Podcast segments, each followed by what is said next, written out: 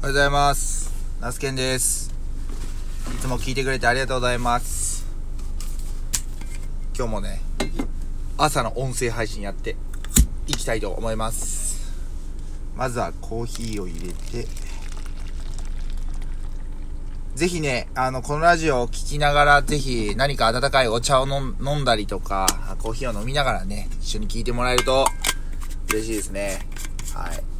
なんかこう、音声配信越しに、お互いが温かい飲み物をすすっているというね。はい。そんなシーンを想像しながら今日も話していきたいと思います。昨日、まあ、ラジオ、ラジコのタイムフリーで、えー、っと、まあ、CBC ラジオのね、あの、若狭健一のスポーンという番組を聞いていました。でその若狭さんは、えっ、と、CBC テレビの、まあ、あの、民放のね、アナウンサーで、あの、非常にあの、まあ、中日ドラゴンズ地元ですね、を応援されていて、あの、まあ、もともと頭はすごく、えー賢い方やと思います。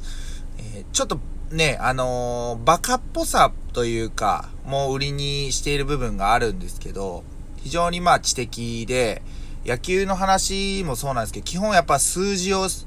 調べるのがすごい好きということで、自身でいろいろ過去のデータとか調べて、うん例えばまあ、1球目、えー野球でいくと、その、例えば、打者のデータだと、1球目、2球目、3球目の、こう、ヒット、まあ、安打の率とかですね、初球打ちの方が高打率、逆に追い込まれると、えー弱いと、そういうデータを調べたり、えーして、その、ただ単にご自身の経験談ではなくって、数字でしっかり、えーわかりやすく解説してくれる方なんですけども、その方のラジオで、えーまあ、野球の人口の話についてやっていました。えー高校野球の、まあ、人口ですね、は、ほぼ、まあ、横ばい、例年横ばいらしいんですけども、うん軟式野球ですよね。えーいわゆる、草野球だったりとか、社会人の草野球だったりとか、あと小学校、中学校の軟式野球に、えー所属というかね、している人が、まあ、激減しているという話をしていました。で、まあ、プロ野球選手っていうのは、基本各球団、えー、一球団、まあ、ね、100名も全然いないと思います、プロ野球選手は。えーまあ、そこをね、最高峰、日本の最高峰とするなら、まあ、ピラミッド型に、まあ、裾野がどんどん広がっていくっていうのが、まあ、一般的な考えなんですけども、そのいわゆる底辺に当たっている、えー野球ですね、えーに、をしている、純粋にまあ野球を楽しんでいる人がもうかなり少なくなってきているっていうふうに言ってました。確かにその話を聞きながら、あそういえば、僕今ね36なんですけど、で僕がまあ10歳とか、あの小学生の頃って、まあ広場があったら野球しようぜみたいなね。まあバットとかは金属バットではなくてプラスチックバットと、まあ、柔らかいボールとか、そういうのを使ってね、野球をしていました。だから別に誰か、大人から野球のルールを教えてもらうっていうよりは、多分その誰か知っている子に教えてもらうみたいな感じですよね。ボールを打っ打席に立ってボールを打ったら、一塁方向に走るっていうことは、誰かに教えてもらったわけではなく、その遊びの中で覚えたんですよね。だから遊びの中に野球っていうものがすでに当時あったんですけど、今って、多分そう広場とかって、えー野球はしないでくださいとかね。だからそれは、あの、まあ、安全面ですよね。ね、から、そういう風になっているのかもしれないですけど、ほぼいないですよね。田舎の僕が住んでいる三重県四日市市の、まあ、阿形地区っていう場所なんですけど、ほぼいないですね。で、何をやっているかというと、やっぱサッカーなんですよね。やっぱりサッカーは本当にボールさえあれば、まあ蹴ったり、えーここからここがゴールねとかいう風にすればできるじゃないですか。だからね、めちゃくちゃ野球をする、こう、敷居というかが上がっているなっていうのは、あの、感じてます。で、まあ、日本のね、野球、プロ野球、M、NPB も別に何もしてないわけではなくって、野球の普及で、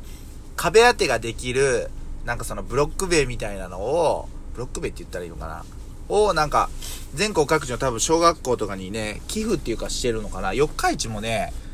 えー、街中の確か浜田小学校っていうとこやったかな？なんかあったような記憶があるんですけど、まあそういった取り組みもしてるんですけど、まあ、やっぱりその競技人口が減れば、若狭さんがその番組中に言ってたのは、20年後には、野球、プロ野球っていうのがなくなってるんじゃないかみたいなことを、えー、言ってました。まあ、それって、えー、本当にリアルな、あのー、声として、すごく、全然ね、あの、いや、そんなん冗談でしょうとかっていうのは一切感じなかったんですよね。リアルに、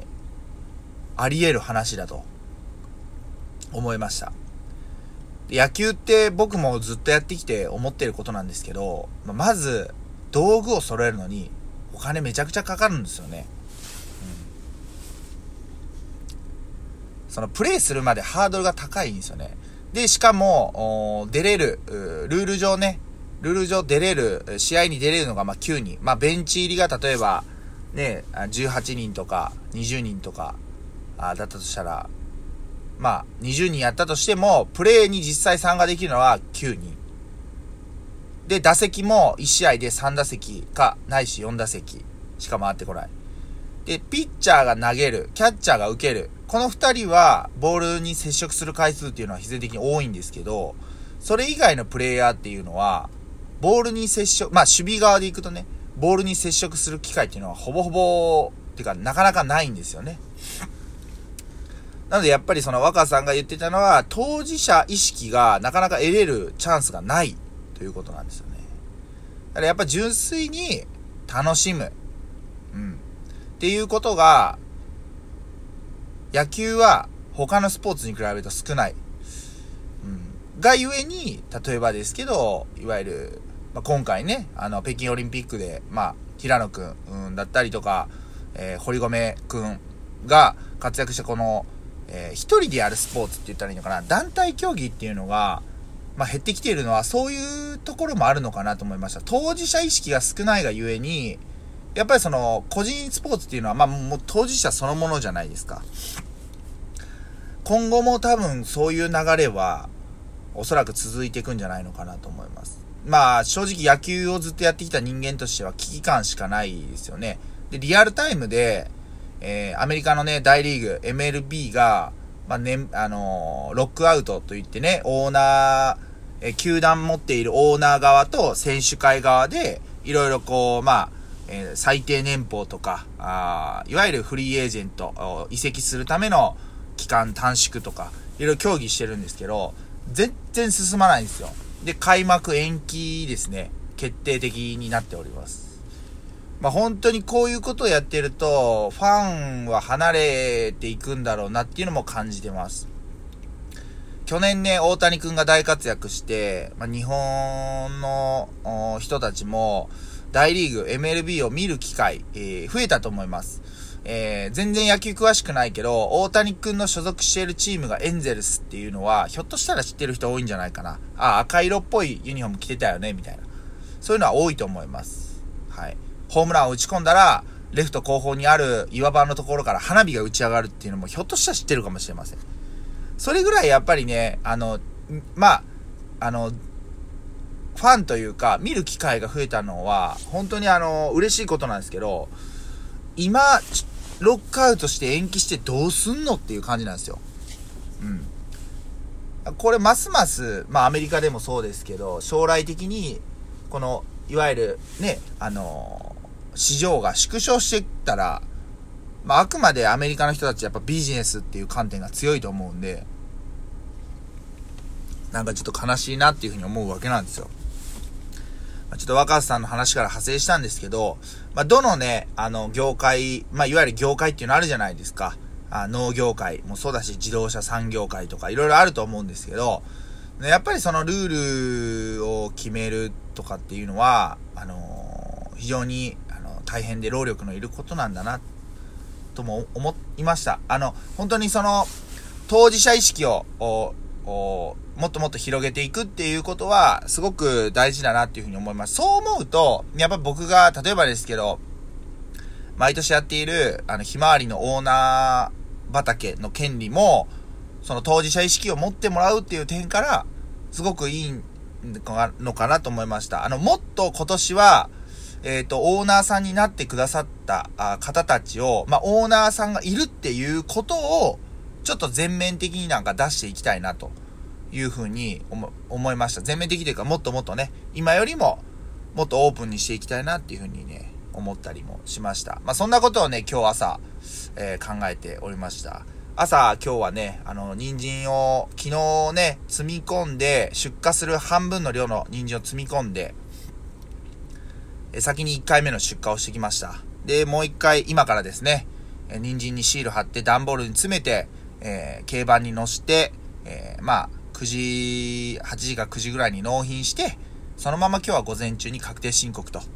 で、昼からは、午後からは、あまあ、自宅建設に向けて工務店さんがね、あの、再度今日は足を運んでいただくことになっておりますので、またいろいろお話できたらいいなと思っております。今日はそんな一日に、えなるかなと思います。皆さんは週末、